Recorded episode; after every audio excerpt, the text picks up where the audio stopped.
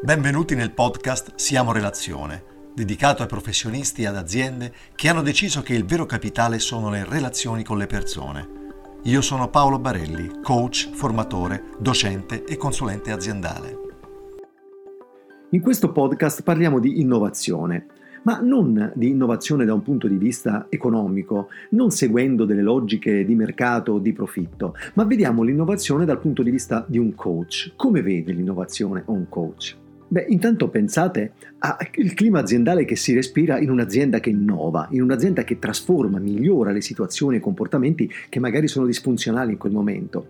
Quelle aziende che stanno lì a pensare ad ottimizzare processi, servizi, prodotti, ma soprattutto quando l'innovazione è di qualità, nel senso che proviene da logiche emotive e da valori profondi. Allora queste aziende produrranno anche benessere collettivo, all'interno e all'esterno dell'organizzazione.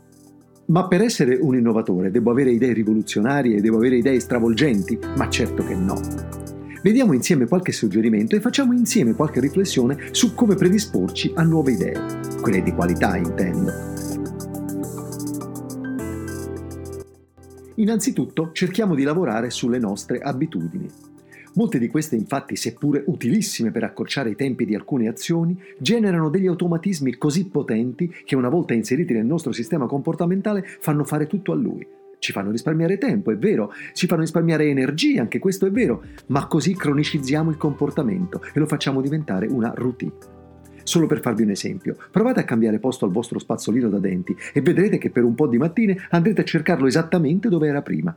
E questo è un automatismo, avete visto?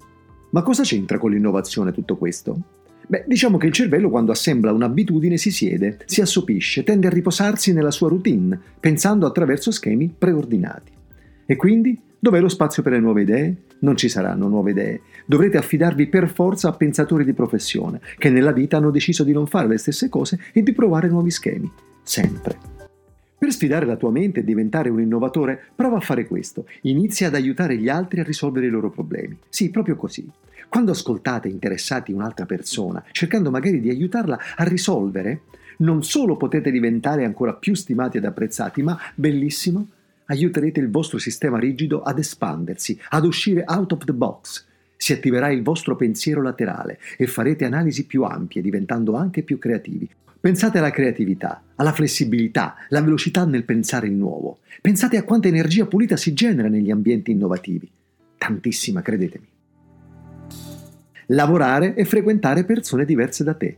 Anche questo obbligherà i nostri schemi ad uscire dalla routine, perché la tendenza è quella di avvicinare e gradire persone che hanno la tua stessa visione del mondo. E questo non va bene. So che aumenteranno i contrasti e forse le prime volte proverai anche antipatia e contrarietà nel frequentare persone diverse da te, ma ti assicuro che la mente ne beneficerà. Riuscirai a creare nuovi processi e nuovi percorsi mentali, utilissimi per innovare. Ancora, impara cose nuove. Per creare qualcosa di nuovo è necessario avere nuove conoscenze da intrecciare con la tua esperienza. Come fare?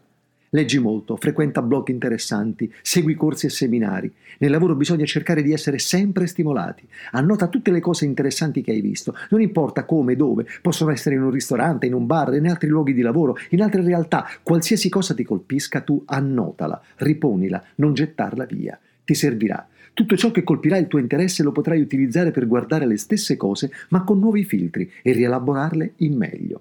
O no, magari non è detto in meglio, magari non troverai l'idea giusta, ma anche il tentativo, seppur fallimentare, è un altro importante passaggio per l'innovazione. Facciamo tutto questo sempre, ogni giorno, partendo da piccole cose, perché saranno queste che porteranno al cambiamento e al nuovo e ti daranno stimoli grandiosi.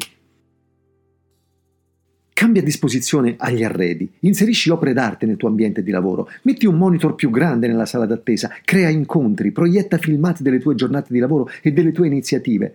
Fai eventi all'interno della tua azienda, ma falli solo per condividere ed incontrare, piccole cose che ci faranno crescere moltissimo.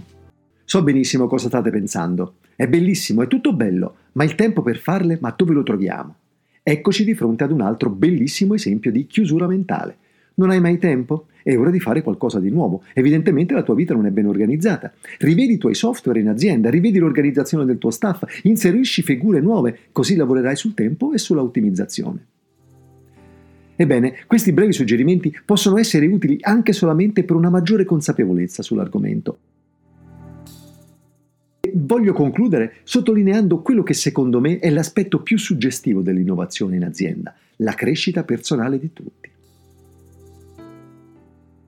Vedete, quando un'organizzazione ha una propensione all'innovazione, al miglioramento continuo, alla ricerca, il clima organizzativo cambia, le energie sono più forti e la motivazione incrementa l'orgoglio per il senso di appartenenza. Probabilmente la famosissima e diffusissima frase il cliente prima di tutto andrebbe rivista e magari ripensata in una nuova chiave. Le persone prima di tutto, tra queste ci sono al vertice i componenti del team di lavoro. È qui che dobbiamo iniziare per innovare e proporci in maniera differente, trasformando le idee delle persone in azioni reali. La migliore innovazione e secondo me quella più urgente è favorire l'approccio dei dipendenti e dei collaboratori. Una strategia a doppio valore, per lo sviluppo e per la crescita consapevole delle persone. Oggi tutto questo è possibile grazie all'aiuto delle tecnologie e della formazione su strumenti collaborativi e su strumenti di crescita personale per lo scambio e la condivisione di idee fra le persone.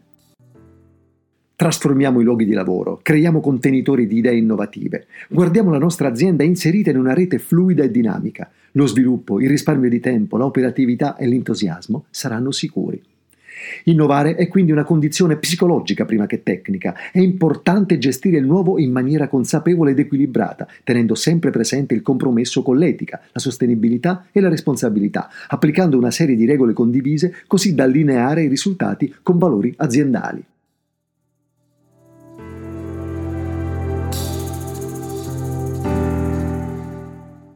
Se questi argomenti vi piacciono, fatemi sapere nei commenti sul mio profilo Instagram e se questo episodio vi è sembrato interessante e volete saperne di più, seguite gli altri episodi su questo podcast.